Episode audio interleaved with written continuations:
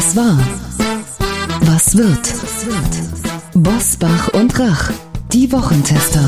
Powered bei Redaktionsnetzwerk Deutschland und Kölner Stadtanzeiger. Und hier sind die Wochentester. Wolfgang Bosbach und Christian Rach. Hallo und herzlich willkommen, Christian Rach hier aus Hamburg.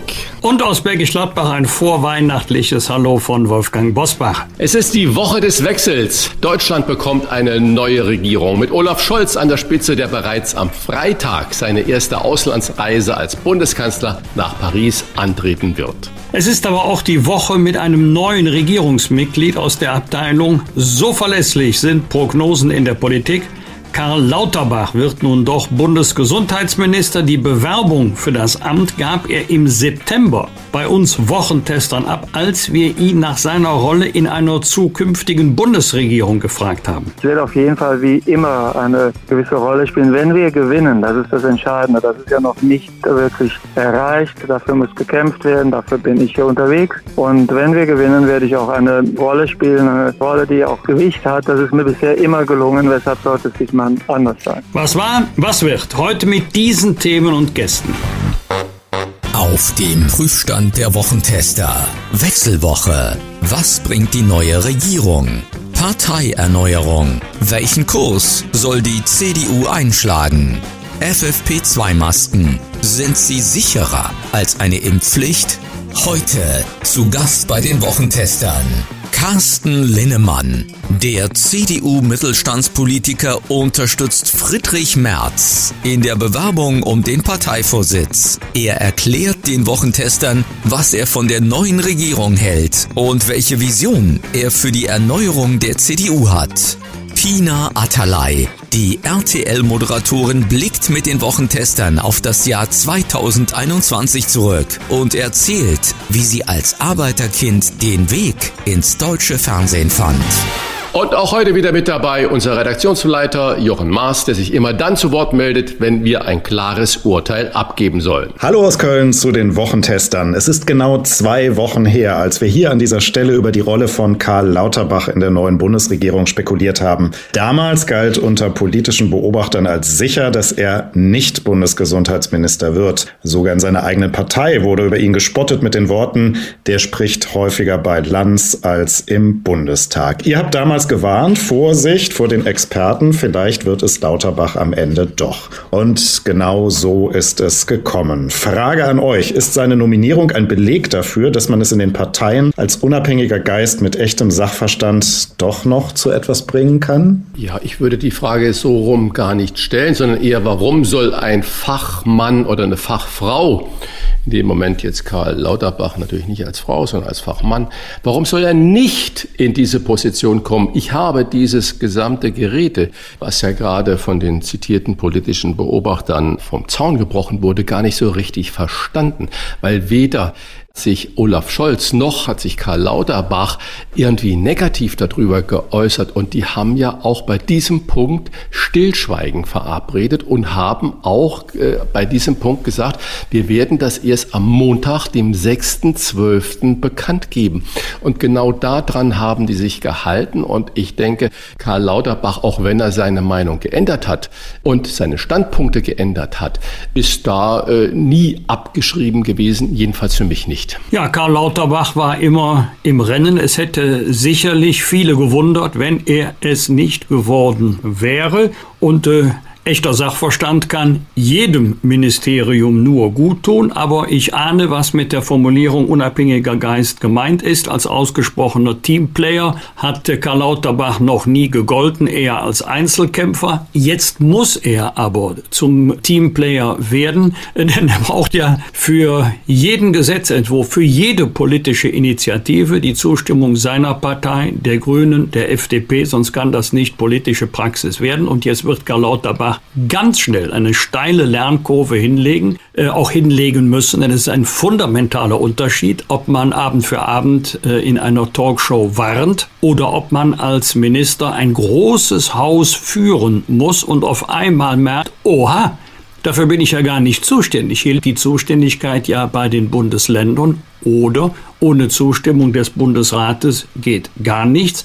Und im Moment dominiert natürlich Corona alles, aber ich hoffe, dass das nicht auf Dauer so bleibt und dann werden viele merken, dass das Thema Pflege eine ganz besondere Bedeutung hat und noch mehr Bedeutung bekommen wird. Und in all diesen verschiedenen Disziplinen wird es sich bewähren müssen. Ich sage mal so, drücke die Daumen und wer nach vier Jahren noch im Amt ist, Respekt eines der schwierigsten Ministerien, ähm, die man haben kann in einer Bundesregierung. Christian, was erwartest du von einem Bundesgesundheitsminister Karl Lauterbach? Ja, Wolfgang Bosbach hat ja schon vieles da vorweggenommen. Aber was ich erwarte, ist, dass er diese Flexibilität auch als Führer eines Ministeriums äh, beibehält, weil die Erkenntnisse gerade in der Gesundheitspolitik, in der Wissenschaft ändern sich ja permanent. Und ich glaube, dass das eine Stärke von ihm sein kann.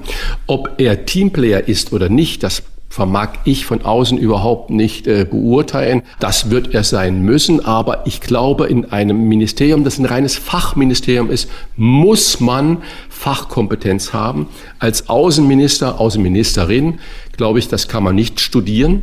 Aber da bin ich zum Beispiel gespannt, wie sich da äh, Frau Baerbock beweist und was sie da ähm, schafft, wenn sie auch dann da sieht. Ich glaube, dass der Lauterbach da vielleicht beim Gesundheitsministerium noch am Anfang einen besseren Start oder bessere Figur abgeben kann als unsere neue Außenministerin. Ich bin gespannt. Dankeschön für diese Einordnung zum Auftakt. Jetzt weitere Top-Themen der Woche. Wie war die Woche? Wolfgang Bosbach und Christian Rach sind die Wochentester. Der Koalitionsvertrag der Ampelregierung ist in dieser Woche von allen drei Parteien, SPD, Grün und FDP, mit überwältigender Zustimmung zwischen 86 Prozent bei den Grünen und fast 99 Prozent bei der SPD gebilligt worden. SPD-Generalsekretär Lars Klingbeil verkündete, wir haben alle Bock auf diese Koalition. Wolfgang, Frage an dich als Politik-Insider. Wie lange hält so ein Vollbock-Gelöbnis in einer Regierung normalerweise? Oder kann man das nicht sagen? Also man kann das ein bisschen vergleichen wie mit einer Ehe. Die, äh, der Rausch der ersten Liebe, der wird dann oft einer gewissen Nüchternheit im Ehealltag weichen. Aber die drei Koalitionäre ist ja zum ersten Mal, dass wir auf Bundesebene eine Koalition aus drei Parteien haben, die haben sich jetzt wochenlang so gegenseitig gelobt und auf die Schulter geklopft die müssen jetzt in den nächsten Monaten immer weiter betonen, toll, die beste Regierung aller Zeiten und wir machen das prima, wir sind gut, wir haben Vertrauen zueinander. Und dann kommt der Alltag und dann kann das in ein, zwei Jahren anders aussehen, aber zunächst werden die bei ihrer Einschätzung bleiben, eine bessere Regierung kann es gar nicht geben. Dann kommt aus der Überschrift einer Koalitionsvereinbarung irgendwann ein Gesetzentwurf und dann äh, beginnt die politische Auseinandersetzung zwischen Regierung und Opposition. Aber die drei haben sich nun ganz bestimmt verabredet, äh, auch länger als eine Wahlperiode zusammenzubleiben. Deswegen rechne ich eher damit, dass sie sich weiterhin gegenseitig loben, als dass diese Regierung scheitert. Jedenfalls kann die Opposition darauf nicht spekulieren. Ich verstehe zum Beispiel auch nicht, warum die Medien immer schon jetzt gucken, wo es denn Risse geben könnte oder wo es schon gibt oder wer hat was wo gesagt oder verzögert gesagt.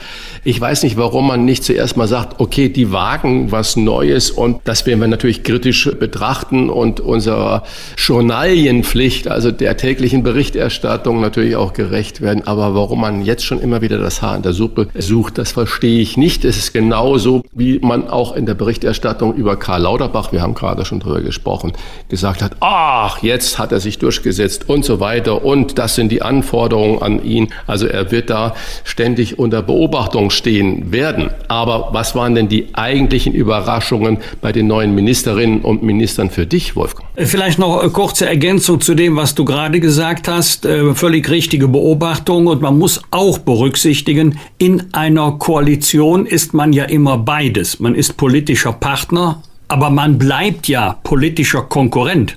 Bei den nächsten Wahlen tritt man ja nicht miteinander, sondern wieder gegeneinander an. Zum Beispiel bei der ja sehr wichtigen Landtagswahl in Nordrhein-Westfalen im größten deutschen Bundesland. Nächstes Jahr im Mai. Da treten die Parteien, die jetzt in Berlin eine Einheit bilden, als Konkurrenten gegeneinander an. Ist doch klar, dass sie dann auch verschiedene äh, politische Ideen und Programme vorstellen. Für mich war nicht Karl Lauterbach die große Überraschung, sondern eher Nancy Faeser als erste Bundesinnenministerin. Also ähm, jeder, der neu antritt im äh, neuen Amt, muss sich bewähren. Also ich lasse mich überraschen. Ehrlich gesagt hatte ich eher mit einem erfahrenen Innenminister gerechnet, zum Beispiel mit Boris Pistorius aus äh, Niedersachsen. Vielleicht hat da auch das Thema Mann-Frau eine Rolle gespielt oder die landsmannschaftliche Zugehörigkeit. Also Nancy Faeser kommt aus Hessen, Boris Pistorius kommt aus Niedersachsen. Wie dem auch sei, wir wünschen zunächst einmal äh, jeder neuen Ministerin, jedem neuen Minister Fortune im Amt, denn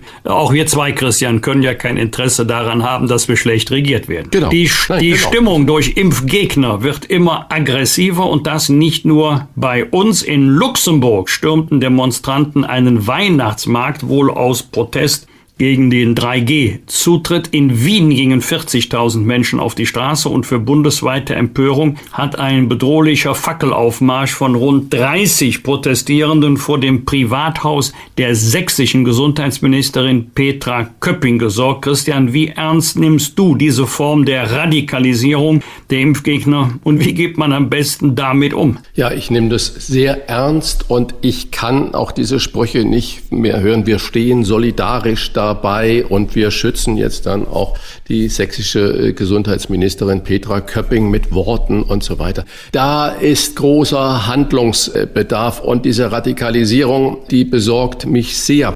Was mir fehlt auch in dieser Betrachtung ist, äh, was machen die Schweden? Am Anfang der Pandemie 2020 haben wir alle mit dem Finger auf Schweden gezeigt. Wie können die das so machen? Guck mal die Sterberate in den Heimen. Und heute müssten wir eigentlich doch Applaus den Schweden für ihr System geben. Da wird nicht über eine Impfpflicht nachgedacht. Und es wird mir auch zu wenig berücksichtigt, was das Max-Planck-Institut festgestellt hat, dass die FFP2-Maske, wenn man sie richtig trägt, eigentlich der beste Schutz ist gegen eine Ansteckung, gegen einen Infekt. Und äh, dass man das zu wenig in dieser öffentlichen Diskussion berücksichtigt, dass man nicht sagt, Leute, jetzt alle FFP2-Masken tragen, dann kommen wir auch viel besser und schneller über den Winter. Ich verstehe das nicht. Und wir schauen da äh, auf jeden Aufmarsch von 20 oder 30 Menschen. Und da meine ich jetzt nicht diese Aufmarsch vor dem Privathaus der Gesundheitsministerin Köpping, sondern egal in welcher Stadt, da sind sind Kameras dabei, da wird das hochgepusht. Das macht mir Sorgen, dass wir da eigentlich nur gucken, was machen die Gegner und wir sehen nicht, was macht die große Masse. Wir haben ja über 70 Prozent jetzt vollständig Geimpfte in Deutschland, in einzelnen Bundesländern teilweise über 80 oder an die 80 Prozent. Das wird zu wenig berücksichtigt. Die Menschen brauchen eine größere Stimme. Und äh, ich weiß nicht, wir sollten aufhören, die Schuldzuweisungen äh, hin und her zu schieben. Und weil das ist der echte Spalt in der Gesellschaft. Und mir macht das äh, ja große Sorgen, muss ich sagen. Es ist eine Studie, die Hoffnung macht. Ich zitiere, die Ansteckungsgefahr einer korrekt getragenen FFP2-Maske liegt nur bei 0,1 Prozent. Wenn sich ein Infizierter und ein Gesunder 20 Minuten auf kurzer Distanz in einem Innenraum begegnen. Das hat das Max-Planck-Institut für Dynamik und Selbstorganisation herausgefunden. Wolfgang, nur 0,1 Prozent Ansteckungsgefahr beim Tragen von FFP2-Masken. Da habe ich ja ganz große Ohren bekommen. Lass uns vor diesem Hintergrund mal in die Zukunft schauen. Werden wir eher noch ein Jahr länger Maske tragen müssen, als dass im kommenden Jahr die allgemeine Impfpflicht kommt. Also FFP2-Maske als Gegenpart zur allgemeinen Impfpflicht. Also ich persönlich halte jede Corona-Regel peinlich genau ein, vor allen Dingen auch, weil ich gar nicht möchte, dass draußen irgendjemand sagen kann, der nimmt sie aber was heraus, was wir uns nicht herausnehmen würden oder nicht herausnehmen können. Also ich bin da überhaupt kein Hallo, die dreimal geimpft, Aber ich hoffe nicht, dass wir Maskentragen zur Gewohnheit machen. Denn äh, ich möchte mich überhaupt nicht daran gewöhnen. Wenn es sein muss, gut, dann muss es sein. Aber bitte nicht länger als unbedingt notwendig. Und notwendig heißt ja die Not wenden. Also solange wir es brauchen, um der Pandemie Herr zu werden, okay, da kann das ein wirksames Mittel sein. Ich kann mir vorstellen, dass es viele gibt, die die Maske freiwillig noch länger tragen, auch wenn man sie nicht mehr tragen müsste. Aber für mich persönlich gehört Gesicht zeigen, nicht nur die Augenpartie, sondern das ganze Gesicht zeigen, Mimik, Gestik mit zu Begegnung und Kommunikation. Ich hoffe nicht, dass sich die Masken auf Dauer durchsetzen. Wolfgang, da bin ich völlig bei dir, aber die Intention meiner Frage war, ist das Tragen einer FFP2-Maske mit diesen Zahlen, was das Max-Planck-Institut jetzt gesagt hat, 0,1 Prozent Ansteckungsgefahr im geschlossenen Raum bei 20 Minuten face-to-face, -face. Ist das nicht eine echte Alternative zu der jetzt wirklich diskutierten Impfpflicht? Und so wie es aussieht, wollen ja alle Parteien oder fast alle Parteien das auch durchsetzen. Wäre es nicht eine echte Alternative? Ja gut, wenn die 20 Minuten nicht wären, könnte man darüber nachdenken, aber Essen und Trinken mit Maske geht auch nicht. Und wir haben ja zum Beispiel in der Gastronomie den Fall, bist du am Platz, dann kannst du die Maske abnehmen. Wenn du aufstehst, musst du sie wieder anziehen. Ich war am Sonntag bei der Premiere des Weihnachtszirkus in Köln. Übrigens ganz, ganz, ganz toll. Maskenpflicht, es sei denn, du sitzt auf deinem Platz und ähm, siehst dir dann die Vorstellung an, dann kannst du die Maske abnehmen. Viele haben sie auch angehalten. Also ich bin mir nicht sicher, ob das eine Alternative zum Impfen sein kann, bei strenger Beachtung der Maskenpflicht. In der Regel ist es ja doch schon so, mal hat man sie an und mal nicht, wenn es nicht unbedingt sein muss. Vielen Dank bis hierhin. Wir sprechen gleich mit einem Politiker, der zwischenzeitlich als neuer CDU-Parteichef gehandelt wurde und der nun Friedrich Merz unterstützt. Gleich nach einer kurzen Werbepause. Wir bedanken uns bei unserem Werbepartner Free Now für die freundliche Unterstützung. FreeNow kennen Sie vielleicht noch als My Taxi App. Doch FreeNow ist mittlerweile viel mehr. Sie können über die App neben dem Taxi auch E-Roller, E-Scooter, E-Bikes, Carsharing und Ride buchen. Das ist ein Mietwagen mit Fahrer zum Festpreis. FreeNow ist die Multimobilitätsplattform mit dem größten Angebot in ganz Europa. In Deutschland sind bereits ShareNow, Miles, Tia, Emmy und Voi über die FreeNow-App buchbar. Alle Mobilitätsservices in einer App. Flexibel, einfach, schnell und nachhaltig. Von A nach B mit der Option, die am besten für Sie passt. Das ist FreeNow. Laden Sie sich jetzt die FreeNow App herunter und entdecken Sie alle verfügbaren Services in Ihrer Stadt. Und das Beste, FreeNow möchte als erste Mobilitätsplattform in Europa bis 2030 emissionsfrei werden. Bereits seit 2020 gleicht FreeNow CO2-Emissionen aus und unterstützt verschiedene Projekte zum Erhalt und zur Wiederaufforstung von Wäldern. Alle Infos zur App finden Sie in unseren Show Notes und unter www.free-now.de. Hier die Adresse noch einmal www.free-now.de. Klartext, Klartext. Wolfgang Bosbach und Christian Rach sind die Wochentester. Tester, Tester. Als Vorsitzender der Mittelstands- und Wirtschaftsunion zeigt er regelmäßig klare Kante, wenn sich seine Partei mal wieder auf ihre Kernkompetenz Wirtschaft besinnen soll. Sogar als neuer Parteichef war er im Gespräch, doch stattdessen unterstützt er nun lieber Friedrich Merz im Team. Wie sieht seine Vision einer neuen CDU aus und was wünscht er der neuen Ampelregierung zum Start? Herzlich willkommen bei den Wochentestern Carsten Linnemann. Hallo lieber Wolfgang, hallo Herr Rach. Herr Linnemann, es ist die Woche des Wechsels. Angela Merkel tritt nach 16 Jahren Amtszeit als Bundeskanzlerin ab und Olaf Scholz wird künftig die Geschicke des Landes leiten. Der gibt sich schon zum Start auffällig, machen wir so in Anführungsstrichen, mittig. Man könnte fast sagen, wie Angela Merkel. Welche Politik erwarten Sie von einem Bundeskanzler Olaf Scholz? Ja, vom Stil her wird das eine ähnliche Sache werden. Ich denke, er wird unaufgeregt dieses Amt ausführen, ähnlich wie Angela Merkel. Ich glaube, in einer Zeit der Aufgeregtheit sehnen sich die Menschen danach. Auf der anderen Seite sehen wir ja weltweit, dass wir aus dem Schlafmodus raus müssen, aus der Komfortzone und an das Morgen viel stärker denken müssen und viel weniger im Status quo arbeiten dürfen. Aber Sie sagen jetzt das nicht, dass Angela Merkel 16 Jahre lang im Schlafmodus war. Das habe ich nicht gesagt. Im Gegenteil, gerade international, wenn Sie äh, reisen, ob privat oder beruflich, das macht ja richtig Spaß, welches Renommee Deutschland hat und welches Ansehen auch. Gleichzeitig haben wir mit dem Geld sind wir vernünftig umgegangen, sonst könnten wir uns die ganzen Wirtschaftssachen jetzt hier nicht leisten. Aber Sie haben recht, Herr Rach, in Sachen Reformbedarf in Sachen Reformwachheit hätte ich mir mehr gewünscht. Wir möchten mit dir drei Top-Themen besprechen, die in dieser Woche ganz Deutschland bewegt haben und vermutlich noch weiter bewegen werden. Das erste liegt dir mit Sicherheit besonders. Die finanzielle Lage in diesem Winter ist für viele ernst. Wir haben mit 5,2 Prozent Inflationsrate den höchsten Anstieg der Verbraucherpreise im Vergleich zum Vorjahr. Das ist die höchste Inflation seit fast 30 Jahren. Was was kann die Politik, was würdest du dagegen tun, wenn du zum Beispiel Bundesfinanzminister wärst? Ich würde mich schon politisch äußern und deutlich machen, dass ich davon ausgehe als Finanzminister, dass nicht wie viele Auguren, wie viele Ökonomen im Moment uns weismachen wollen, dass die Inflation schnell wieder zurückgeht, weil das alles nur Einmaleffekte sind mit Mehrwertsteuer und die Energiesituation wird sich beruhigen.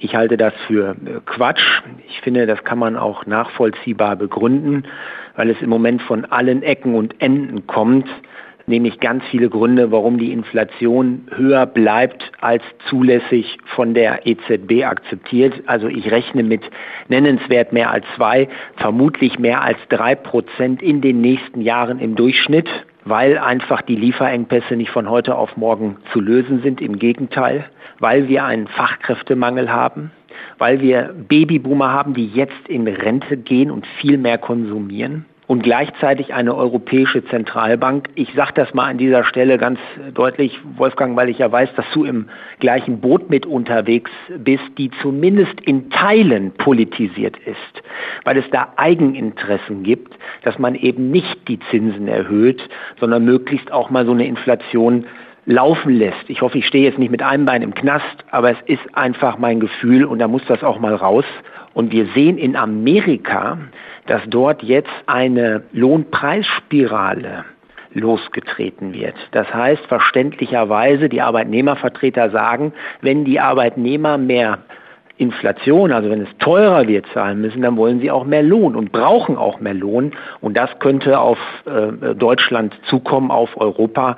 Und deswegen wäre der erste Punkt ganz klar in Sachen Europäische Zentralbank deutlich zu machen, so geht das nicht weiter. Der zweite Punkt ist mit dem Geld auskommen, was man einnimmt. Ich sehe nicht an einer Stelle eine Antwort darauf, wie wir das alles finanzieren können, die ganzen Programme, die da versprochen werden. Herr Rach hat eben zu Recht gesagt, bei uns lief auch nicht alles rund. Ja, im Gegenteil gebe ich zu. Aber was bei uns rund lief, war, dass wir A an der Schuldenbremse festgehalten, nicht nur das, sondern uns auch politisch zur Aufgabe gemacht, sogar unter dem Stichwort schwarze Null mit dem Geld seit Jahren auszukommen, was wir einnehmen. Wenn wir jetzt uns wieder aber auf Teufel komm raus verschulden, übrigens auch jenseits Corona, das wird ja alles unter dem Deckmantel Corona gemacht, dann brauchen wir uns nicht wundern, wenn das nicht nur in Deutschland, sondern Europa passiert, dass dann auch die Geldmenge ausgeweitet wird und es auch da einen Zusammenhang mit Inflation gibt. Und der dritte und letzte Punkt, der ganz normale Malocher der lebt auch nicht unbedingt immer in den großen Städten Deutschlands. Der hat auch nicht immer ein U-Bahn-Angebot äh, vorhanden oder ein S-Bahn-Angebot vorhanden, sondern der fährt mit seinem Auto. Und der kann auch nicht mal eben äh, mit dem öffentlichen Nahverkehr zwei, dreimal umsteigen, um die 40 Kilometer oder 50 Kilometer am Tag hin und her zu fahren. Und der sieht an der Zapfsäule diese zwei Euro. Und wir hier in Berlin Mitte spüren das nicht. Das gehört zur Ehrlichkeit. Und da kann die Antwort nicht sein, wartet auf die Pendlerpauschale ein Jahr, bis er vom Finanzamt den Bescheid bekommt. Nein, im Übrigen ist die Pendlerpauschale auch ungerecht, weil derjenige, der mit dem Auto fährt, stärker belastet wird als derjenige, der mit, den, mit dem Zug fährt.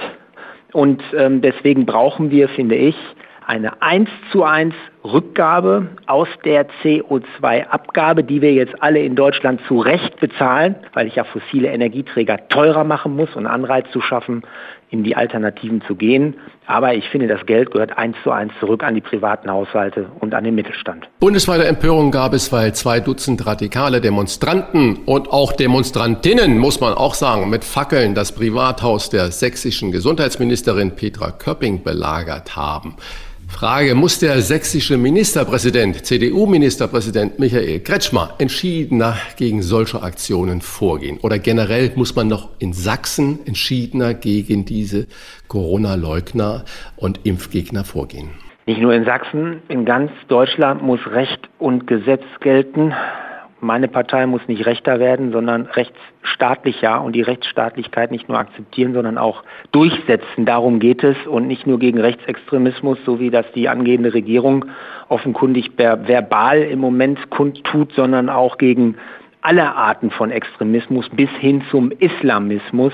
Und insofern glaube ich, ist es wichtig, dass man jetzt nicht den Eindruck erweckt, weil es einen bestimmten Vorfall gibt, müssen wir jetzt härter werden, der Rechtsstaat muss überall hart durchgreifen nach Recht und Gesetz und da darf sich die, die CDU nicht beirren lassen von irgendwelchen Leuten, die sagen, darüber dürft ihr nicht reden, weil es dann Wasser auf die Mühlen ist von Protestparteien, sondern wir müssen es durchsetzen. Das erwarten die Leute von uns und dann kriegen wir auch wieder mehr Stimmen. Widerstand gegen demokratische Regeln gehört mittlerweile leider zum Standardrepertoire unter Corona-Leugnern. Fürchtest du eine weitere Radikalisierung sollte es zu einer allgemeinen Impfpflicht kommen? Die Wahrscheinlichkeit ist nennenswert, ja. Das ist mein Bauchgefühl und deswegen tue ich mich auch bis dato schwer. Ich bin kein Jurist und argumentiere nicht wie die Juristen und sage, ich weiß nicht, wie Karlsruhe entscheidend wird, wenn ich ähm, diese, diese körperliche Unversehrtheit angreife. Nein, mir geht es um den Zusammenhalt der Gesellschaft. Das läuft ja, ja seit Jahren nicht mehr rund. Im Gegenteil. Es fehlen irgendwie die Leitplanken, die Grenzen, die gesetzt werden und ein Klima in der Gesellschaft, dass wir wieder bereit sind, auch andere Argumente zu hören und vieles mehr. Was ich erlebe bei der Impfpflicht ist, dass ich Herrn Kekulé wirklich recht gebe, zumindest dem, was ich hier in meinem Seismographen jeden Tag sehe. Das ist mein Internet bzw. mein E-Mail-Account. Und dort habe ich, ich sage jetzt mal ganz platt, zwischen 5 und 10 Prozent Zuläufe, äh, wo, wo Menschen äh, sagen, das ist hier Bill Gates und da wird was verpflanzt. Also die holst du nie zurück. Und dann gibt es, ich würde fast sagen, zwei gleichberechtigte Gruppen von der Quantität her, die beide unterschiedliche äh, Begründungen haben. Die eine Gruppe ist die, die, äh, wo ich das Gefühl habe, die sich gar nicht richtig informiert, beziehungsweise nur dort informiert, wo die eigene Meinung wiedergespiegelt wird, die auch nicht lineares Fernsehen mehr schauen.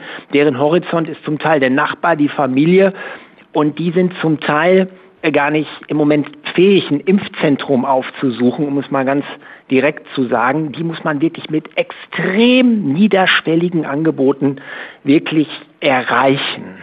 Und das findet meines Erachtens zu wenig statt. Im Moment gibt es ja gar kein Angebot. Hier in Berlin schrieb mir vor ein paar Tagen eine Frau, sie hätte vier, fünf Stunden am Alexa, das ist ein Einkaufszentrum hier am Alexanderplatz, angestanden, um eine Impfung zu erhalten. Andere bekommen gar keinen Termin. Das heißt, das muss besser werden. Und die dritte Gruppe, die ist ganz interessant. Da gibt es ein Thema, worüber zu wenig gesprochen wird. Das ist eine Gruppe, die zum Teil das Thema Messenger, also mRNA, diesen neuen Impfstoff als Begründung sehen, sich nicht impfen zu lassen, weil sie sagen, der ist neu und damit haben wir zu wenig Erfahrung. Davon sagt aber wiederum ein signifikanter Teil, ich bin bereit, mich impfen zu lassen, wenn dieser, im Volksmund sagt man, Totimpfstoff da ist. Dieses Zulassungsverfahren läuft jetzt. Ich hoffe, dass das schnell umgesetzt wird, in der Hoffnung, dass man dann eine direkte Impfpflicht nicht mehr braucht. Eine indirekte haben wir ja de facto dadurch, dass alles immer mehr 2G wird, was ich begrüße auch, äh, findet das statt. Aber für eine direkte Impfpflicht bin ich nicht, weil ich glaube, du wirst viele damit nicht überzeugen können. Im Gegenteil, die werden erst recht Nein sagen. Und wenn wir dann noch eine Schere bekommen, dass diejenigen, die sich das Bußgeld leisten können, das, das mal eben aus der Tasche bezahlen, aber der andere es nicht, bekommst du noch eine Schere in der Gesellschaft, auch monetär. Und auch das verursacht Spaltungstendenzen. Und deswegen bin ich von einer allgemeinen Impfpflicht nicht überzeugt oder noch nicht überzeugt. Wenn ich nochmal zu Ihrem ersten Argumentation komme, dass äh, wir viel genauer dahinschauen müssen. Wenn ich heute lineares Fernsehen gucke oder viele Zeitungen lese, dann habe ich das Gefühl, dass die Meinungen, die da vertreten werden, eigentlich den Minderheiten zugeordnet werden, den radikalen Strömungen zugeordnet werden. Nicht innerhalb der Presse, sondern die Beschreibung, was da passiert in unserem Land und in unserem Volk. Lassen wir uns von diesen Radikalen, von diesen Minderheitsmeinungen zu sehr beeinflussen in unserem Handeln und Denken heute? Ja, da ist was dran, aber ich glaube, es ist auch menschlich. Wenn die Minderheit so laut schreit, dass die Mehrheit denkt, sie sei in der Minderheit, haben sie natürlich offenkundig ein Problem der objektiven Wahrnehmung. Und deswegen ist das natürlich ein Problem. Gleichzeitig sehen wir natürlich auch Bilder, wenn du nachts die Bundeswehr siehst, wie die Patienten durch Deutschland fliegt und wenn es nur fünf sind oder zehn, dann denkst du, mein Gott, hier bricht alles zusammen und siehst die Verhältnismäßigkeit äh, nicht mehr. Ich will das gar nicht schönreden, auch nicht im Ansatz. Nur das ist einfach so, der Wolfgang Bosbach kennt das auch, du sitzt in der Talkshow, kriegst auf einmal eine Betroffenheit, wird ein Fall gezeigt von einer Frau, die wirklich Pech hatte und das wird dann bezogen auf die Allgemeinheit, aber der Fernsehzuschauer sieht das auch als Allgemeinheit. Wir wissen genau, das sind Einzelfälle, da muss man sich drum kümmern, aber Sie haben völlig recht, das ist ein Problem der Wahrnehmung. Nichtsdestotrotz muss man trotzdem dann, wenn man dieses Beispiel aus Sachsen äh, nimmt, dort hart durchgreifen. Was sollten die Medien Ihrer Meinung nach denn tun? Es galt ja früher immer in der Werbung und auch in den Medien, Bad News are Good News. Ich fände es super. So? Ja klar, ja klar, man braucht sich ja nicht nur die Bildzeitung ansehen, sondern auch andere. Das spürten ja auch ähm, Bestseller-Autoren wenn du einen Titel rausgibst, Chance, jetzt ist der weniger im Verkauf, als wenn da steht Krise. Das ist klar, das sagen ja auch alle Soziologen, Philosophen und jeder, der sich mit diesen ähm, Themen beschäftigt. Ich persönlich bin ein ganz großer Freund davon, dass man in Zukunft mehr Pro und Contra bei den Kommentaren zulässt. Warum sagt man nicht, wenn es eine ähm, Zeitung ähm, ein, ein Thema hochzieht, dass man sagt, komm, wir in der Redaktion haben unterschiedliche Meinungen. Ich höre das dann immer im Hintergrundgespräch. Ja, die Redaktion war sich nicht einig, wir mussten uns dann entscheiden.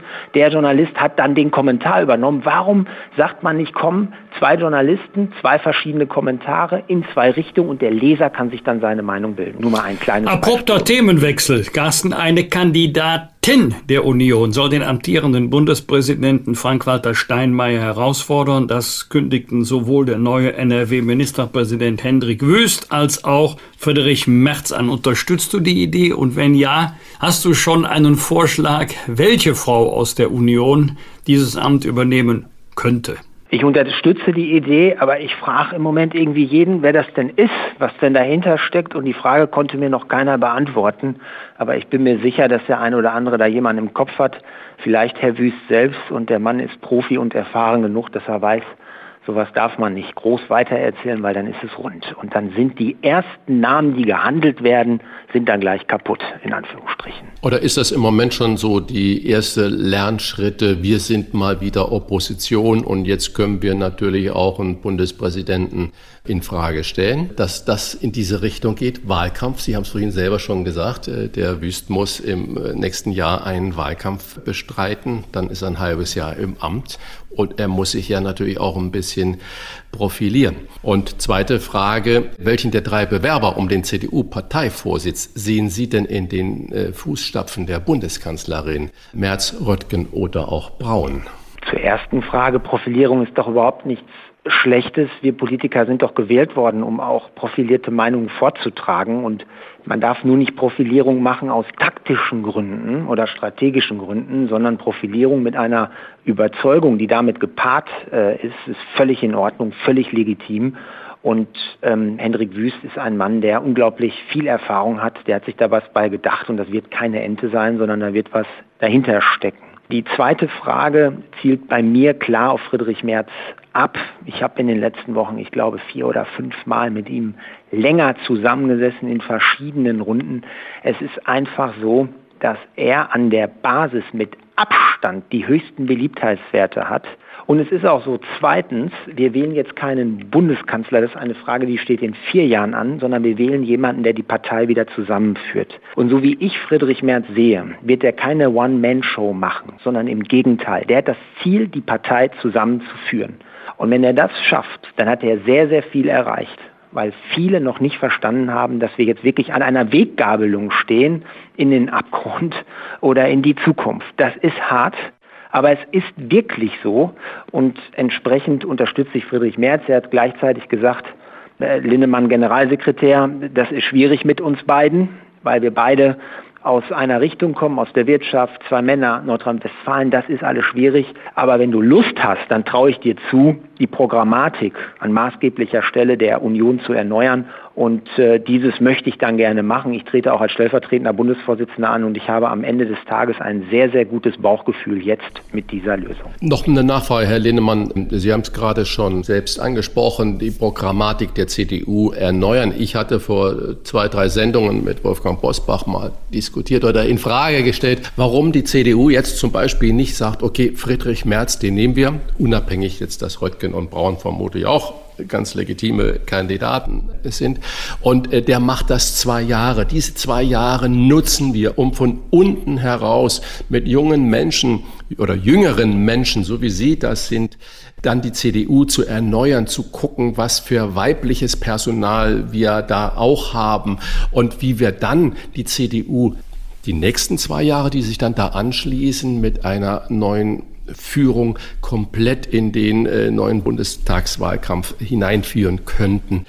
Äh, weil wie soll eine Erneuerung stattfinden, wenn man mit einem Kandidaten Merz, der dasselbe Alter wie unsere Bundeskanzlerin hat, die jetzt zurücktritt, wie soll das gelingen? Warum macht man nicht so eine Übergangszeit, sortiert sich neu, macht eine Programmatik neu, sucht neue fähige Menschen aus Ost, aus West, aus Nord, aus Süd, Männlein oder Weiblein und sagt dann, das ist die neue Kraft, auch konservative Kraft von mir aus. Eine sehr gute Frage. Eine Vorbemerkung dazu. Ich ärgere mich immer, wenn man sagt, der ist 66, äh, äh, das ist ein Alter, da Ich habe es extra nicht, nicht in den Mund genommen, sondern gesagt, so genauso alt wie unsere Bundeskanzlerin. Sehr gut, sehr gut. Die jetzt aufhört, Herr Rach, genau. genau. genau. Ich halte es da mit, ähm, äh, wie ist der noch, Otto Rehagel, ne? Der hat immer gesagt, es gibt keine alten und jungen Spieler, sondern nur gute und schlechte. Aber jetzt zu Ihrer Frage. Da ist was dran sollte es sich so entwickeln in zwei oder drei Jahren oder wann auch immer und Friedrich Merz sagt, ich habe mein Ziel jetzt erreicht und jetzt geht mal in die Zukunft, dann ist es so. Ich weiß es nicht. Kann auch sein, dass wir auf einmal Richtung 30 Prozent gehen, 35 Prozent, 37 und wir sagen, komm Friedrich, wir machen das weiter im Team. Aber eins ist auf jeden Fall klar. Wenn man am Anfang sagt, du machst das nur zwei Jahre, dann bist du, ja, wie sagt man das zu Neudeutschen, lame duck. Die Presse weiß ganz genau, ob der jetzt was zu Russland sagt oder zu China. In zwei Jahren ist das Schnee von gestern, da wird es wieder einen neuen Chef geben und da die Partei jetzt in der Opposition ist, nehmen wir das nicht ganz für voll. In zwei Jahren ist das viel interessanter, weil dann geht es wieder auf die Bundestagswahl zu. Und deswegen ist das meines Erachtens am Ende des Tages, wenn man eine Nacht drüber schläft, keine gute Idee. Oder es wird zwei Jahre darüber spekuliert, wer könnte Nachfolger oder Nachfolgerin werden von dem jetzigen Amtsinhaber, wenn der sich schon selber zeitlich begrenzt. Das Absolut, eine das sind ja die, die Personalien, das andere sind ja die, die inhaltlichen Themen. Mit welchen Themen könnte die CDU in der Opposition sich selber auch das Land erneuern? Also was mich ja wirklich beschäftigt, und das sage ich jetzt wirklich auch mal selbstkritisch, Wolfgang, du warst auch lange genug dabei, wir haben ja während Corona gesehen, 16 Jahre CDU hin oder her, während Corona, dass die Faxgeräte nicht in Museen nur stehen, sondern auch in Gesundheitsämtern. Und das waren Gesundheitsämter, wo nicht nur die CDU regiert, sondern auch die SPD. Das sage ich jetzt wirklich parteiübergreifend. Wir haben während Corona gesehen, dass wir es nicht gebacken bekommen haben, so blöde Luftreinigungsfilter zu organisieren. Geschweige denn in vielen Kreisen oder Schulen den Digitalunterricht bis heute nicht. Das heißt, wir haben eigentlich gesehen, dass Deutschland doch nicht so toll ist und doch nicht so gut organisieren kann, wie es gedacht hat. So. Und dann ist für mich die Frage, ist es überhaupt heute noch möglich, Politiker zu, zu rekrutieren, die den Mut haben, da durchzugehen. Ich sag mal, auch wie ein Gerhard Schröder, der sogar Opferbereitschaft mitgebracht hatte und für seine Überzeugung Agenda 2010 de facto abgewählt wurde. Oder ist es heute so verkrustet, sind die Strukturen so verkrustet, dass egal wer kommt, selbst wenn Rach und Bosbach Bundeskanzler und Superminister wären, dass das gar nicht mehr geht. Und ich bin mit den Gedanken noch nicht am Ende. Aber was ich sicher weiß, ist, dass die Strukturen gebrochen werden müssen, dass das so nicht mehr weitergeht. Wir brauchen eigentlich wieder ein System in Deutschland, wo die unterste Ebene, wo der Bürgermeister so viel wie möglich entscheiden kann, wie es nur eben geht. Stichwort Subsidiarität. Das ist übrigens auch Unionspolitik pur. Christliche Soziallehre.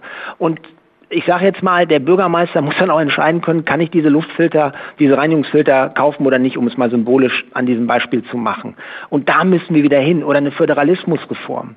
Es kann doch nicht sein, dass hier in Berlin Schöneberg ähm, oder Lichtenberg oder wo das war, die Schulsenatorin sagt, die jungen Leute dürfen nicht mit dem Videoformat WebEx arbeiten, aus Datenschutzgründen. Aber die gesamte Bundesregierung arbeitet mit WebEx und auch die Schüler in Nordrhein-Westfalen. Das gibt's doch gar nicht. Der Föderalismus ist super, weil er grundsätzlich Wettbewerb fördert. Aber es muss doch gewisse bundeseinheitliche Standards geben. Das waren jetzt nur mal zwei Beispiele.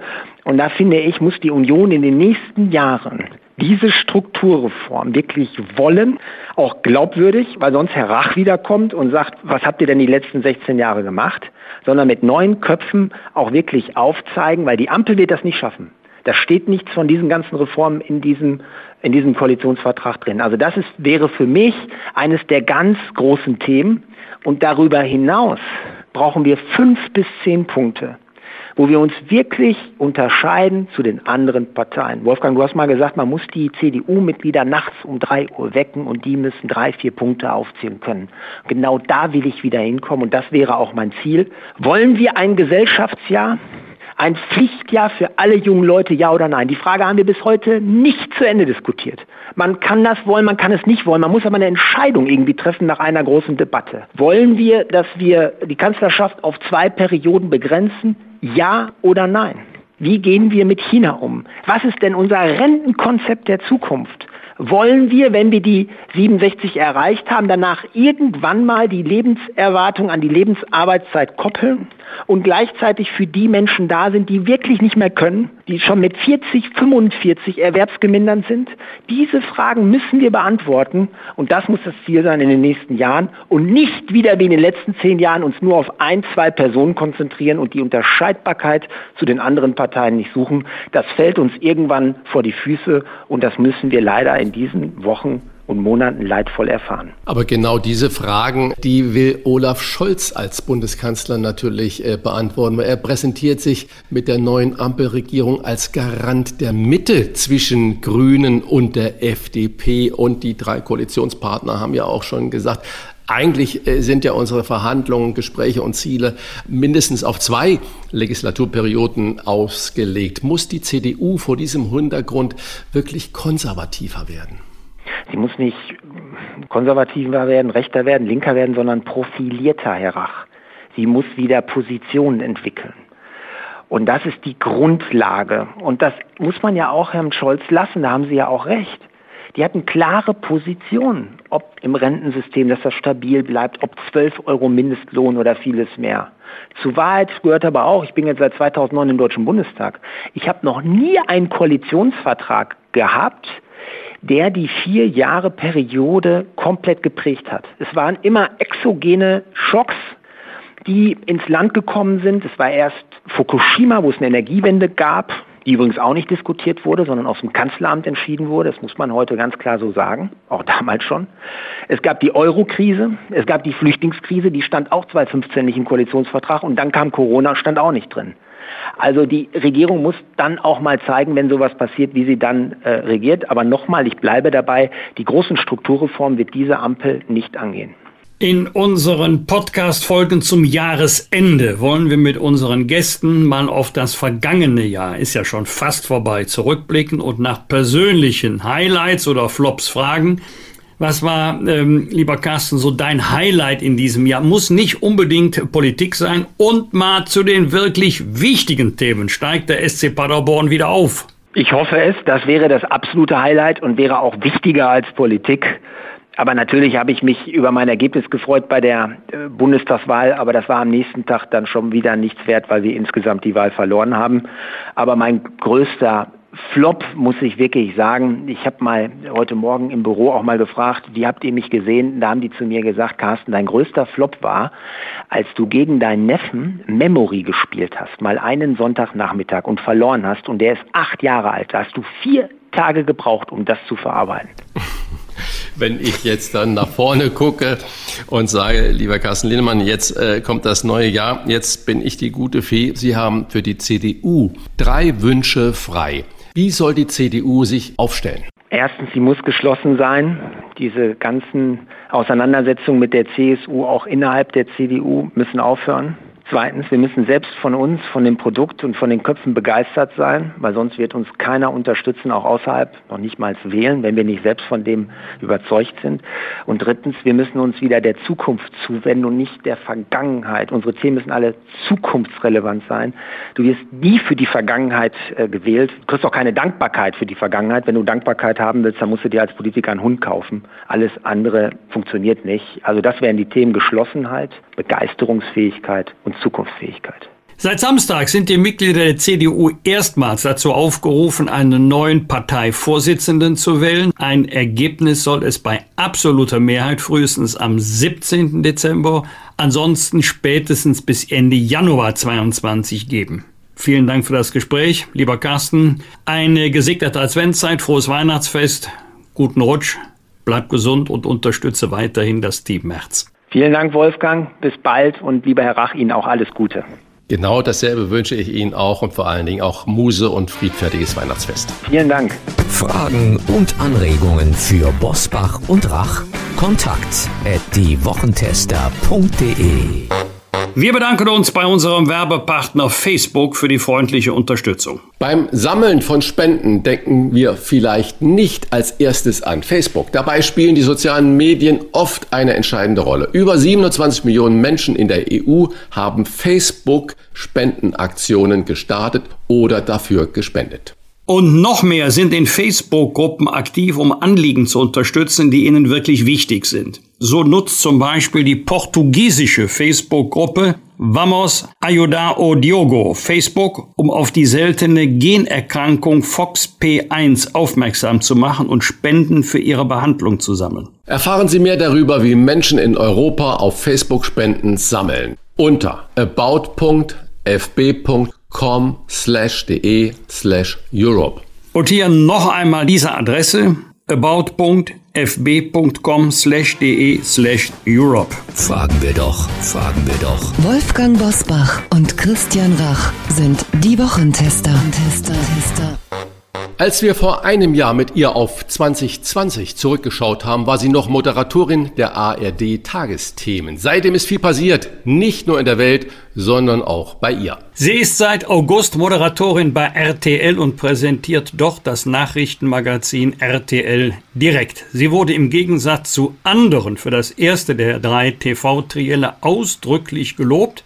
Und sie hat in diesem Jahr auch noch ein Buch geschrieben. Herzlich willkommen bei den Wochentestern Pina Atalay. Vielen Dank, ich bin sehr gern da.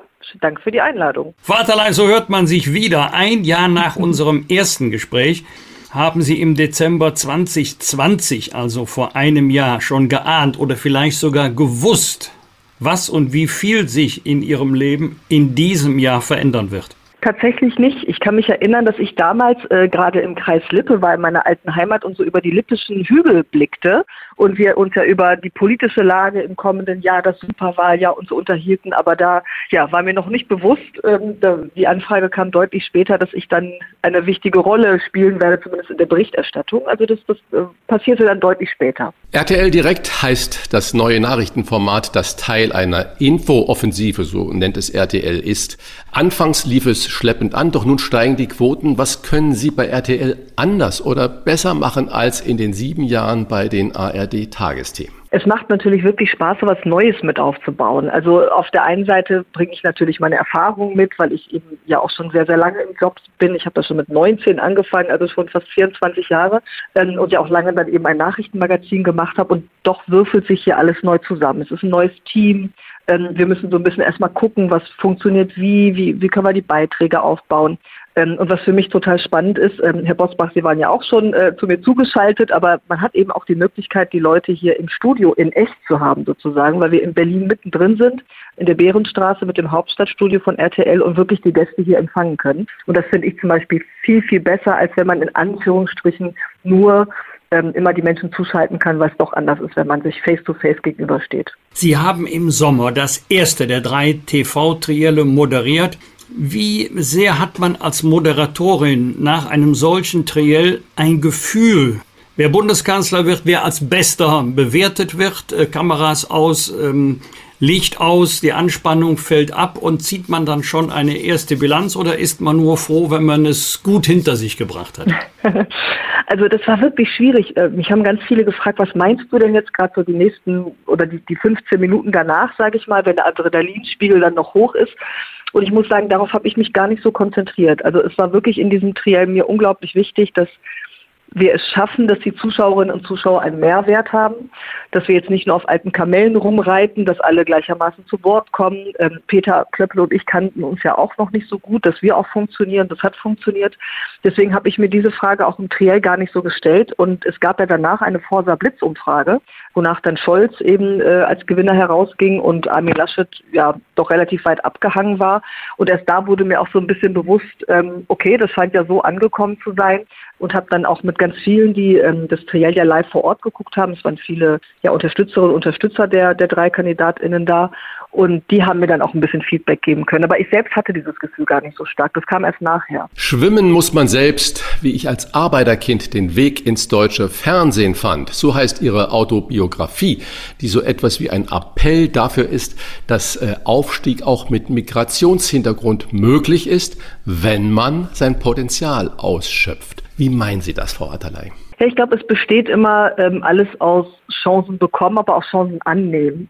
Und mir ist es ganz wichtig, dass dieses Buch, das ja ähm, genau so meine Geschichte ein bisschen erzählt, vom Arbeiterkind, vom türkischstämmigen Kind ähm, ins, ins deutsche Fernsehen, aber auch viele andere Geschichten. Ich habe ja mit ähm, ja, vielen Prominenten gesprochen, mit Elke Büdenbender, auch Armin Laschet war dabei, ähm, Aminata Touré, Sibel Kekile. Und zu sagen, ähm, es ist nicht einfach, wenn man quasi bestimmte Voraussetzungen nicht hat, aber wenn einem Chancen geboten werden, und ich hoffe, dass das immer mehr passiert, dass Chefin, Chefs, äh, Lehrerinnen einfach sehen, was Kinder oder Menschen leisten, diese Chancen auch anzunehmen. Also ich möchte, dass das Mut macht, das Buch. Das soll jetzt gar nicht irgendwie zu negativ sein, ist alles ganz schrecklich, sondern ich möchte eigentlich, dass man sich, sich traut, auch was zu machen und es anpackt. Das hat ja auch Cem Özdemir bei der Vorstellung als neuer Landwirtschaftsminister gesagt, dass er sich natürlich als kleiner Junge türkischstämmig nie hätte denken können, dass er mal einem Ministerium vorsteht. Ist es genau diese Kraft, diese Aussagen, diese Karriereweg, den Sie damit meinen? Ja, doch ein Stück weit. Also ich glaube, Cem Özdemir ist für viele, gerade im politischen Bereich, tatsächlich ein Vorbild. Ähm, weil das war ihm eben nicht in die Wiege gelegt und er musste da auch gegen Widerstände kämpfen und wir haben jetzt ja sogar gesehen, ähm, dass er, das muss man ja so ein bisschen sagen, äh, doch mit einem Kampf äh, überhaupt einen Ministerposten bekommen hat, obwohl er schon ewig in dieser Partei ist bei den Grünen und ein sehr gutes Ergebnis oder das Beste geholt hat ähm, bei sich in Baden-Württemberg. Also das ist einem eben nicht in die Wiege gelegt und war mir auch nicht in die Wiege gelegt, weil es wird schon sehr früh teils aussortiert. Beispielsweise hätte ich gar nicht aufs Gymnasium gehen sollen, weil meine Grundschullehrerin sagt, ah, ich weiß ja nicht, ob die da mithalten kann, äh, vielleicht doch eher Realschule. Dabei hatte ich eigentlich relativ ähnliche Noten wie die anderen, aber dem türkischstämmigen Kind traute man das nicht so zu.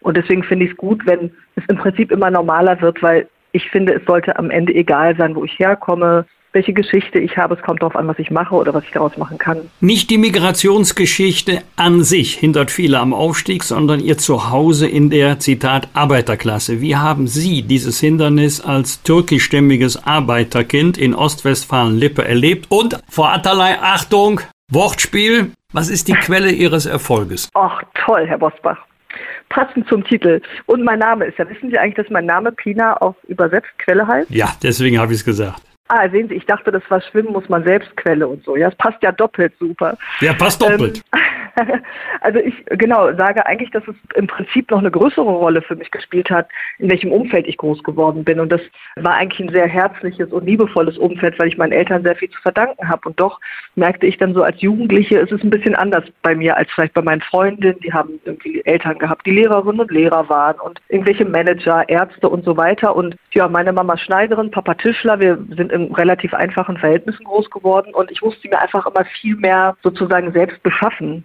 Also es gab nicht die Bücherwand mit äh, der wichtigen deutschen Literatur. Wir fuhren, wenn wir in Urlaub fuhren, einmal im Jahr in die Türkei und nicht mal eben kurz einen Städtetrip nach London. Also man wurde doch, ich sag mal, eingeschränkter groß. Und ähm, das haben viele Arbeiterkinder gemeinsam, egal ob Migrationsgeschichte ja oder nein, dass sie tatsächlich ähm, immer so ein bisschen dagegen ankämpfen mussten, weil auch Vereinssport ist dann zu teuer und also man muss sich quasi immer irgendwie zusehen, die Sachen zu holen, obwohl sie eigentlich in die Wiege gelegt sind.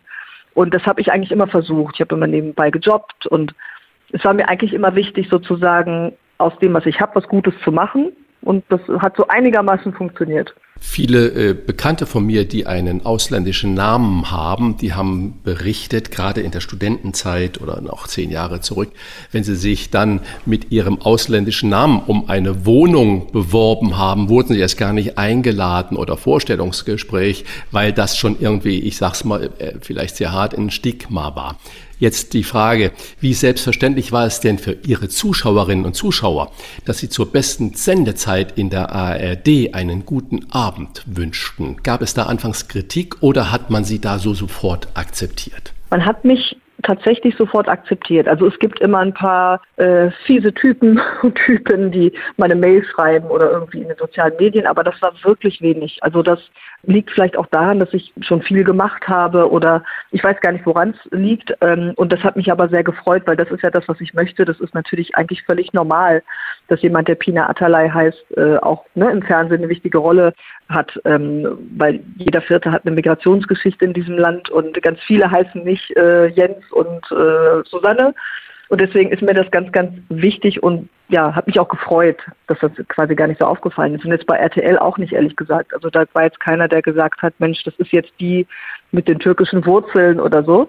Und trotzdem, was Sie gerade angesprochen haben, Wohnung suchen, Jobs, ja, Bewerbung, ist das ja doch häufig so, dass man da eben auch aussortiert wird weil es ein gewisses Image gibt, das einem zugeschrieben wird. Und deswegen gibt es ja auch die Idee, ob man beispielsweise anonyme Bewerbungen abschickt, damit die Leute erst gar nicht den Namen und das Gesicht dazu sehen, was ja eigentlich sehr traurig ist. Und da wünsche ich mir tatsächlich, dass das mal besser wird und anders wird, weil es doch sehr absurd ist eigentlich. Sie haben vorhin schon die Persönlichkeiten erwähnt, mit denen Sie gesprochen haben. Sie erweitern mit diesen Gesprächen bewusst den generellen Blick auf Herkunft. Bei Armin Laschet beispielsweise haben Sie auf den Vater Bezug genommen, der im Bergbau gearbeitet hat. Gibt es so etwas wie eine Quintessenz oder wie die entscheidende Botschaft dieser Gespräche? Also bei vielen haben die Eltern eine wichtige Rolle gespielt, dass tatsächlich ähm, die Eltern, die oft eben eher so aus dem Arbeitermilieu kamen, aus dem bildungsfernen Milieu bei Elke Büdenbender beispielsweise auch, ähm, die da irgendwie auf einem Hof groß geworden ist. Auch unser Bundespräsident Steinmeier ist in sehr ärmlichen Verhältnissen im Kreis Lippe groß geworden, der erste, der auf ein Gymnasium ging, dass aber die Eltern immer an ihre Kids geglaubt haben und sie unterstützt haben. Und ich glaube, dass das für viele ganz, ganz wichtig war, weil sie dann wenigstens nicht an der Front kämpfen mussten. Ähm, und was ich auch gemerkt habe, dass schon alle natürlich ja, einen gewissen Ehrgeiz haben. Ich würde das nie als einen negativen Ehrgeiz ähm, beschreiben, sondern einfach den Willen, quasi mehr daraus zu machen aus ihren Möglichkeiten und sich dann auch mal Unterstützung gesucht haben und die auch teils dann bekommen haben, da gehört eben auch ein bisschen Glück dazu. Zurück zur aktuellen äh, Politik. In der Impfdebatte wirkt unsere Gesellschaft gespalten. Wenn, wie jetzt zum Beispiel gerade in Sachsen geschehen, radikale Impfgegner mit Fackeln am Privathaus der Gesundheitsministerin mhm. aufmarschieren, was läuft da schief in unserem Land? Was spüren Sie da? Ja, das habe ich tatsächlich bei RTL direkt den Innenminister von Sachsen, Herrn Wöller, gefragt und dann auch ein bisschen provokant gefragt, überrascht Sie das jetzt wirklich, dass das bei Ihnen passiert? Weil man muss ja schon sagen, dass im Prinzip seit Monaten das sich immer weiter radikalisiert, dass ähm, viele, die eben gegen, gegen die Corona-Politik sind, ja das völlige Recht haben zu protestieren, es aber eben sehr häufig aus dem Ruder läuft. Und diese Fackelläufe sind natürlich äh, gruselig, wenn man sich das anschaut. Und ja, da gibt es nicht so eine richtige Antwort drauf. Es heißt dann immer, wir greifen hart durch, wir wollen jetzt Schnellverfahren durchsetzen, aber im Prinzip habe ich den Eindruck, dass man das hat ein bisschen laufen lassen, weil es irgendwie nicht so richtig in die Erzählung passt, dass man den Leuten nicht zuhören will. Ich finde es ganz wichtig, dass man jedem zuhört und jeder hat das Recht zu protestieren und Kritik zu üben, aber eben nicht in dieser Form. Und da wird offensichtlich nicht hart genug durchgegriffen. Welche Aufgaben könnten den Medien dabei zukommen oder haben die Medien neben der Beschreibung dessen, was passiert, auch die Aufgabe, gegen diese Radikalisierung anzutreten? Also ich sehe es als mein Job, dass ich im Prinzip Fakten liefern kann, Einschätzungen liefern kann. Das ist mir eben in den Sendungen wichtig. Ich mache auch RTL aktuell eine klassische Nachrichtensendung, dass wir auch in den Sendungen eben verschiedene Perspektiven zeigen und verschiedene Leute zu Wort kommen lassen. Ähm, aber ich finde, es muss immer auf der Grundlage der demokratischen Werte sein. Und ähm, es ist jetzt nicht meine Aufgabe zu kommentieren. Ich schreibe ja auch keine Kommentare. Ich halte mich da auch in den sozialen Medien zurück. Ich finde es ganz wichtig, dass wir ganz klar sagen, wie der Stand der Wissenschaft ist und da auch verschiedene Wissenschaftlerinnen und Wissenschaftler zu Wort kommen lassen, die Politik hinterfragen immer wieder. Wir sehen jetzt dieses Corona-Chaos der letzten Wochen, das versteht ja kein Mensch mehr äh, mal ist dies möglich, mal das nicht möglich, erst keine Impfpflicht, dann doch Impfpflicht. Und das ist mein Job, das zu hinterfragen und damit eben auch den Menschen zu helfen, es vielleicht ja anders einordnen zu können. Wie stehen Sie denn als Person, ich will das jetzt gar nicht der Journalistin oder Moderatorin zuordnen, als Person Pilar Atterlei zum Thema allgemeine Impfpflicht? Das ist ja mein Gesamtpaket, wenn Sie mich fragen. Sie kennen das, Herr Bosbach. Also ich glaube, dass äh, wir, wir haben ja nun viele Wissenschaftler, die sagen, Impfen ist sozusagen der Schritt raus aus der Pandemie. Und äh, wahrscheinlich blieb der Politik jetzt momentan nicht mehr viel anderes übrig. Und ich finde es aber auch genauso richtig, dass das im Bundestag diskutiert wird, dass es eben auch eine ethische Frage ist und man das nicht einfach jetzt per Dekret erlässt, sondern ähm, auch darüber diskutiert wird, obwohl jetzt ja auch viele Virologinnen und Virologen sagen, das ist viel zu spät bis diese Impfpflicht kommt, haben wir März. Und ich vermute, das steckt so ein bisschen dahinter, dass man sich erhofft, ähm, dass bis dahin die meisten dann doch sich auch haben impfen lassen. Gestern war der Nikolaus sicherlich auch bei Ihnen und hat Ihnen die Schuhe vollgestopft, wenn Sie lieb waren in diesem Jahr. Was waren jenseits aller politischen Überlegungen so Ihre Highlights oder auch vielleicht Ihre traurigen Erlebnisse? Ja, also ich hatte keine Kartoffeln oder äh, eine Rute in meinen ja, Stiefeln. alles ist, richtig gemacht. Schon mal, genau, alles schon mal richtig gemacht. Es war Schokolade drin. Ähm, na, ich, auch wenn es jetzt wieder Beruf ist und, und irgendwie politisch, das Triell war schon ein Highlight. Das kann ich nicht anders sagen. Das war eine ganz besondere Sendung. Und ähm, ich bin sehr froh, dass die auch so viel Zuspruch ähm, gefunden hat. Und ähm, ja, ansonsten bin ich über jedes Jahr froh und fröhlich, äh, indem die Familie weiterhin gesund ist, gerade in diesen schweren Zeiten, ähm, indem es meiner Tochter gut geht. Also das, das ist mal das, worüber ich mich jedes Jahr freue. Und auch jetzt zum Ende des Jahres lässt man immer so ein bisschen Revue passieren. Es war schon ein verrücktes Jahr für mich, muss ich sagen, mit dem Wechsel und äh, dieses Politische und Corona aber es sind noch alle gesund und das ist mir am wichtigsten. Wenn Sie aber gerade sagen, Sie schauen auch zurück, gab es auch irgendwas, äh, wo Sie gesagt haben, Menschenskinder, das hätte ich lieber nicht gemacht oder nicht gesagt, wenn ich es lax sage, was war so ein Flop, wo Sie gesagt haben, hätte ich gerne verzichtet? Ach so, einen richtigen Flop, ich hätte gerne auf Corona verzichtet. Also ich habe es jetzt nicht gehabt, aber auf die Pandemie insgesamt, ja. Wir haben ja letztes Jahr auch darüber geredet, was wäre so die schönste Nachricht, die man überbringen wollen würde als Nachrichtenfrau. Äh, und das wäre, diese Pandemie hat ein Ende oder ist zu Ende. Ähm, das, also das mal Corona ist mein Flop des Jahres. Und äh, wie muss man sich Weihnachten im Hause Atterlei vorstellen? Sagen Sie, Leute, esst schneller, gleich kommt Jan Hofer vorbei. Punkt Viertel nach zehn, ist er mit? ja, also Jan Hofer hat ja auch frei und ist dann auch bei seiner Familie. Uns eint ja, dass wir beide kleine, ein kleines Kind haben. Und ähm, deswegen wird das bei uns ganz besinnlich mit kleinem Weihnachtsbaum und der wird dann geschmückt. Also ganz, ganz ruhig und das, das liebe ich auch in dieser Weihnachtszeit, dass es einfach mal ein paar Tage ruhiger zugeht. Ich habe auch keine Sendung und ähm, jetzt hoffe ich noch auf Schnee. Schwimmen muss man selbst. Das aktuelle Buch von Pina Atalay ist unser Lesetipp für dieses Weihnachtsfest, weil es engagiert, und differenziert zugleich ist, weil es zum Beispiel unterscheidet zwischen sozialer Herkunft und ethnischer Herkunft. Das ist unser Wochentester-Lesetipp. Herzlichen Dank für das Gespräch. Frohe Weihnachten, guten Rutsch, bleiben Sie gesund, Bina Atalay. Ich danke Ihnen beiden auch und genau das wünsche ich auch Ihnen und Ihren Zuhörerinnen und Zuhörern. Auf bald. Vielen Dank. Alles Gute. Ciao, ciao. Rauf und runter.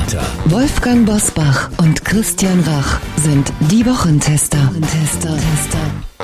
Wir geben Ihnen an dieser Stelle wie immer unsere ganz persönliche Bewertung ab über das, was wir in dieser Woche gut oder schlecht fanden. Daumen hoch oder Daumen runter. Klare Urteile sind gefragt. Wolfgang, gab es für dich in dieser Woche etwas, bei dem du gesagt hast, Daumen hoch oder Daumen runter? Zunächst mal, lieber Christian, bleiben die Daumen beiseite, sondern ich verbeuge mich vor einem ganz, ganz großen des Sports, des Fußballs, der 89-jährig von uns gegangen ist. Horst Eckel, der letzte noch lebende Spieler der Weltmeistermannschaft von 1954. Ich war mit dem anderen Hans Schäfer, der ja auch noch bis vor kurzem gelebt hat, äh, persönlich eng befreundet, mit Horst Eckel nicht, aber ich habe ihn bei mehreren Gelegenheiten kennengelernt, ganz bescheiden im Auftreten, eine wirkliche Persönlichkeit. Und es ist, Christian, ist ja schon interessant, dass es nicht wenige gibt, die die Weltmeistermannschaft von 1954 noch einigermaßen unfallfrei aufsagen können. Aber wenn man sie nach der Weltmeistermannschaft von 1990 fragt, dann wird's schon schwieriger. Und als ich die traurige Nachricht äh, vom Ableben gelesen habe, musste ich denken an ein wirklich beeindruckendes Erlebnis. Wir haben mit dem FC Bundestag mal in Budapest gespielt gegen das ungarische Parlament. Übrigens bester Spieler auf dem Platz. Es stimmt tatsächlich, war damals Viktor Orban. Da war er noch nicht Regierungschef in Ungarn, aber jedenfalls war er einmal ein richtig guter Fußballer, das hat man ihm angesehen. Und anschließend hatten wir die wirkliche Ehre, mit zwei Mitgliedern der ungarischen Mannschaft von 1954 äh, zu Abend zu essen und mit ihnen zu sprechen. Und für uns ist es ja, Christian, das Wunder, das Wunder von Bern. Für sie war es die Katastrophe von Bern.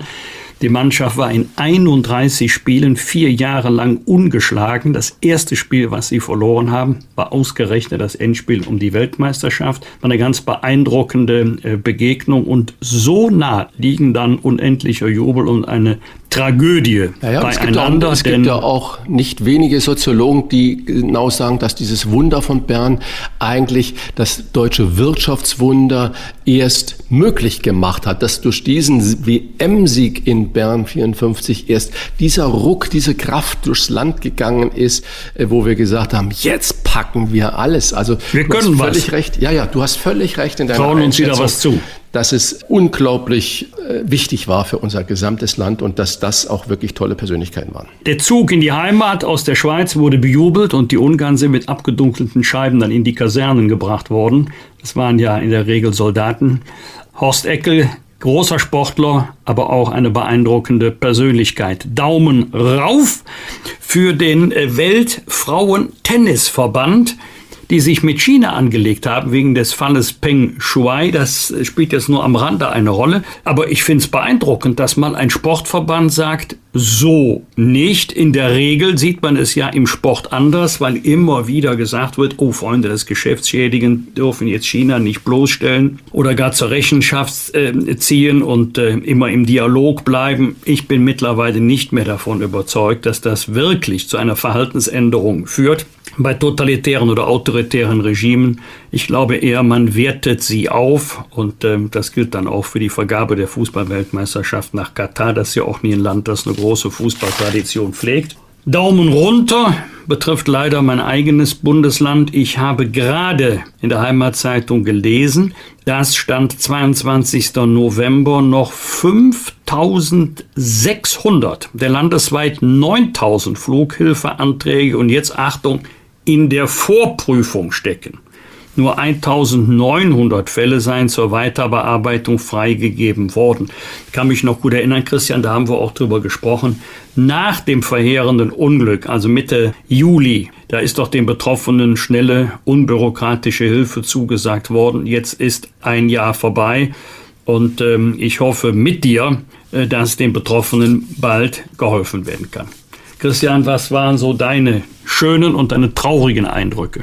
Ja, ich nehme da mal gerade deinen letzten Punkt auf. Ich, ich finde es unsäglich, unsäglich. Es, es verschlägt mir die Sprache, wenn ich das höre, was du gerade da erzählt hast mit den Fluthilfen. In der Vorprüfung, was machen die Leute in der Verwaltung?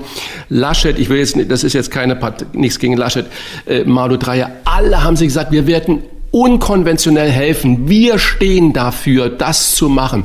Und wenn ich das höre, zieht es mir die Schuhe aus. Passend dazu Wohnungsnot überall. Es gibt ja das Bundesvermögensamt. Viele Häuser in Deutschland gehören ja der Bundesrepublik ähm, Deutschland.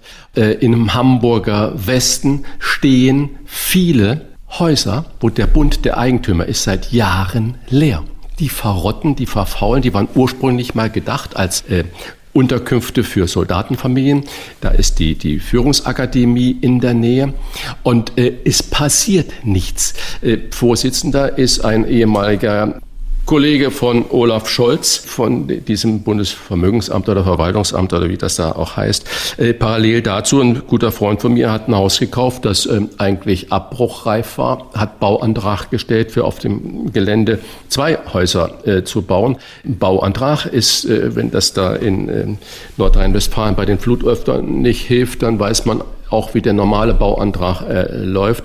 Äh, nach drei Monaten hat er von einem anderen Amt die Aufforderung äh, bekommen. Dem Amt wurde mitgeteilt, dass das Haus leer steht und wenn er nicht sofort das in die Vermietung oder in den Nutzen bringt, kommt die und die Strafe zu zahlen. Also das sind Dinge, die machen Politikverdruss, wo man sagt, hey Freunde, ich habe doch einen Bauantrag gestellt, ich möchte da ja Wohnraum schaffen, ich kann aber nicht in einem maroten Haus Leute unterbringen. Auf der anderen Seite geht eine ganze ganze Häusersiedlung, die dem Bund gehört, steht seit Jahren leer und verrottet. Äh, das macht wirklich Politikverdruss. Äh, das finde ich äh, unsäglich. Ich nehme auch nochmal deine Fußballsache auf. Ich bin ja nicht so der leidenschaftliche Fußballfan, aber was mir immer gefallen hat, war Borussia Mönchengladbach. Das war immer so ein Verein, wo ich sage, Mensch, toll. Sei es an den Figuren, Netzen, Kleff, immer, wie auch immer. Ja, ich weiß, Köln und Gladbach sind Erzfeinde. Aber nun gibt Freiburg da nach Gladbach und haut die zu Hause da 6-0 um. Und da muss ich mir auch outen als jemand, der äh, den äh, FC Freiburg großartig findet. Warum? Weil die mit ihren kleinen Bordmitteln, mit integrer Politik, Personalpolitik. Natürlich zahlen die auch Gehälter, vermutlich auch wunderbare Gehälter. Aber da sind keine Dampfplauderer, das sind keine Sprücheklopfer, sondern das ist ein Verein, der macht aus dem, was er da kann und vor allen Dingen mit einer stabilen Linie seit Jahrzehnten eine großartige Fußballshow und Fußballpolitik, wo ich nur sage, das ist dann Sport, auch Profisport at its best. Und dann können die auch gegen einen Lieblingsverein wie Mönchengladbach damals mal gewinnen, weil ich sage, das macht die Bundesliga spannend und das finde ich also ganz großartig. Eine traurige Sache, da lese ich doch, äh, ich zitiere die Meldung, Verkehrsunfall in der Nähe von Fritzlar. Fünf Menschen kamen ums Leben an einer Unfallstelle. Die Unfallstelle war bis in die Nacht gesperrt. Die Polizei schätzt den Sachschaden auf 45.000 Euro. Bei so einer Meldung fällt mir auch nichts mehr ein. Das lasse ich einfach so unkommentiert stehen fünf Menschen sterben und da wird der Sachschaden mit 45.000 Euro angegeben. Finde ich unsäglich. Und dann frohe Weihnachten wünsche ich bei folgender Situation. In Eschweiler haben acht Schülerinnen und Schüler eine Schule komplett verwüstet. Geschätzter Sachschaden bisher 150.000 Euro. Lehrer haben die Kids geschnappt, als sie die Schule verlassen wollten. Da sage ich nur frohe Weihnachten an die äh, Familie und die, die Eltern. Das sind Pi mal Daumen 20.000 Euro pro Familie, die da auf die Menschen zukommen. Es gibt viele solcher Meldungen im Moment, die mich äh, schockieren. Eine Sache erwähne ich noch. Eine große Aktion von den besten deutschen Firmen, die alle ihr Logo umgestaltet haben und zum Impfen aufrufen. Das finde ich ganz wunderbar. Äh, wir impfen uns den Weg frei, kann jeder nachlesen und nachgucken. Es ist ein wunderbares Video daran entstanden, wo alle, ob Mercedes, BMW, Lufthansa, Lidl, wer auch immer dabei ist und einfach ihren Werbespruch leicht verändert haben und eine konzertierte Aktion für Impfen in Deutschland gemacht haben ganz klar Daumen hoch. Was wird? Was wird? Wolfgang Bosbach und Christian Rach sind die Wochentester. Am Donnerstag präsentiert Altkanzler Gerhard Schröder die erste Biografie über Olaf Scholz. Sie heißt Der Weg zur Macht. Geschrieben hat sie Lars Haider, Chefredakteur des Hamburger Abendblatt.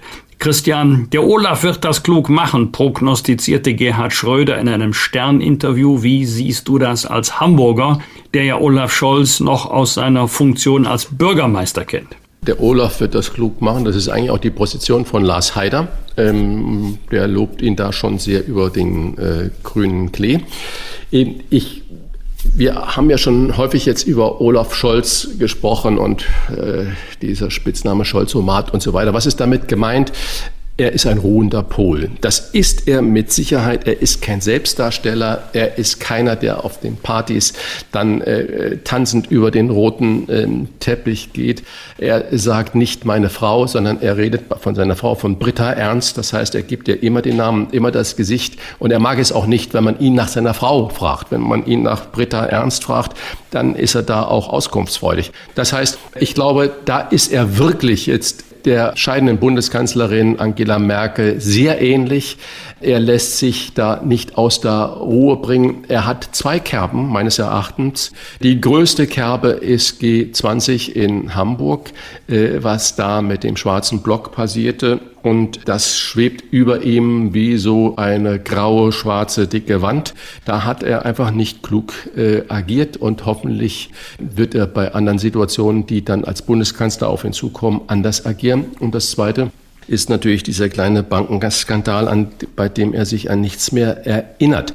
Das sind so Dinge, ich glaube, wir werden es nicht erleben, dass wir in der Betrachtung der Historiker äh, von Angela Merkel irgendwas hören werden, wo man sagt, ach, guck mal, da hat sie sich bereichert oder einen schlanken Fuß gemacht. Ich glaube, das ist eine der Stärken, die ich jedenfalls an Angela Merkel äh, schätzen, dass sie sich immer in Dienst des Landes gestellt hat. Ob man alle Aktionen und Entscheidungen immer richtig fand oder nicht, sie hat sich aber nie in den Vordergrund gegangen. Sie hat die Aufgabe genommen und sie hat es entschieden nach ihrem besten Wissen und Gewissen. Ich glaube, das kann man sagen. Und wenn sie in den Urlaub geflogen ist, dann ist ihr Mann Joachim Sauer ja oft mit EasyJet geflogen. Bloß damit nicht irgendjemand schreiben kann, ach, sie reist im Regierungschat in den Urlaub. Also das glaube ich nicht und daran wird man Olaf Scholz irgendwann messen. Aber ich bin gespannt, wie er das macht. Von der Persönlichkeit her ist er, glaube ich, der ruhende Pol, den wir jetzt gut kennen. Am Samstag wählt die SPD auf einem Parteiparteitag, um bei Olaf Scholz da zu bleiben, ihre neue Führung. Lars Klingbeil soll neuer Parteichef neben Saskia Esken werden und Kevin Kühnert SPD-Generalsekretär. Wolfgang, rechnest du mit einer Überraschung oder ist das Kontingent an Überraschungen mit Karl Lauterbach und Nancy Faeser in den Ministerämtern jetzt nun aufgebraucht? Ja, das glaube ich schon. Vielleicht gibt es noch die eine Überra andere Überraschung beim Thema Ausschussvorsitzende, parlamentarische Staatssekretäre, äh, Spitzenämter in der Beamtenschaft. Das kann sein. Aber ich glaube, die Partei, also die SPD, hat auch jetzt gelernt im Wahlkampf, gerade in den ähm, äh, letzten Monaten, dass Geschlossenheit ganz wichtig ist. Und ähm, das war früher einmal anders. Jetzt sorgt eher die Union für personelle Turbulenzen. Also keine Überraschung, was Parteispitze und Generalsekretariat angeht. Und ich glaube, für Lars Klingbeil ist es auch eine Auszeichnung für seine gute Arbeit als Generalsekretär und für sein, ja, doch erfolgreiches Wahlkampfmanagement. Erfolgreich ist auch ein Stichwort. Am Sonntag ist es gerade mal zehn Jahre her, dass bei den Deutschen beliebte Reisenland Tunesien den ersten demokratisch gewählten Präsidenten bekommt. Moussef Marsouki wurde 2011 fast genau ein Jahr nach Beginn des Aufstands Aufstandes ging Sinel Abdin Ben Ali, so spricht man es, glaube ich, richtig aus, zum neuen Präsidenten Tunesiens gewählt. Wie siehst du die Entwicklung von Tunesien oder diesen nordafrikanischen Ländern heute? Also ich erinnere mich noch sehr genau an den sogenannten ähm, arabischen Frühling. Der ist auch bei mir immer noch verbunden mit dem Namen meines Freundes Guido Westerwelle, der damals Bundesaußenminister war. Es haben sich leider längst nicht alle Hoffnungen erfüllt. Also wir haben leider auch in diesem Bereich, also in Nordafrika, haben wir nicht so demokratische Strukturen wie bei uns in der Europäischen Union. Es war damals insbesondere die junge Generation, die aufbegehrt hat und auf die Straße gegangen ist, aber auch gerade wegen der Nähe Europa. Viele sind doch nach Europa orientiert. Äh, dass äh, diese Entwicklung im arabischen Raum und in ähm, Nordafrika nicht aufzuhalten ist. Und äh, das ist auch unsere Hoffnung vor dem Hintergrund des Themas Migrationsdruck. Je demokratischer die Verhältnisse sind, je besser die wirtschaftliche und soziale Lage eines Landes und je eher wir friedliche Strukturen haben, desto eher lässt auch der Druck nach, das eigene Land zu verlassen. Am Montag startet Frank Zander seine alljährliche Weihnachtsaktion für Obdachlose mit weiteren Prominenten. Bislang hat er die Obdachlosen jedes Jahr im Dezember zur Weihnachtsgans ins Berliner Hotel Estrell in Neukölln eingeladen. Corona-bedingt verteilt er nun mit einem Caritas Food Trucks, so heißt das heute, Essen für Obdachlose also sozusagen Essen auf Rädern. Es gibt verschiedene Standorte auf der Tour.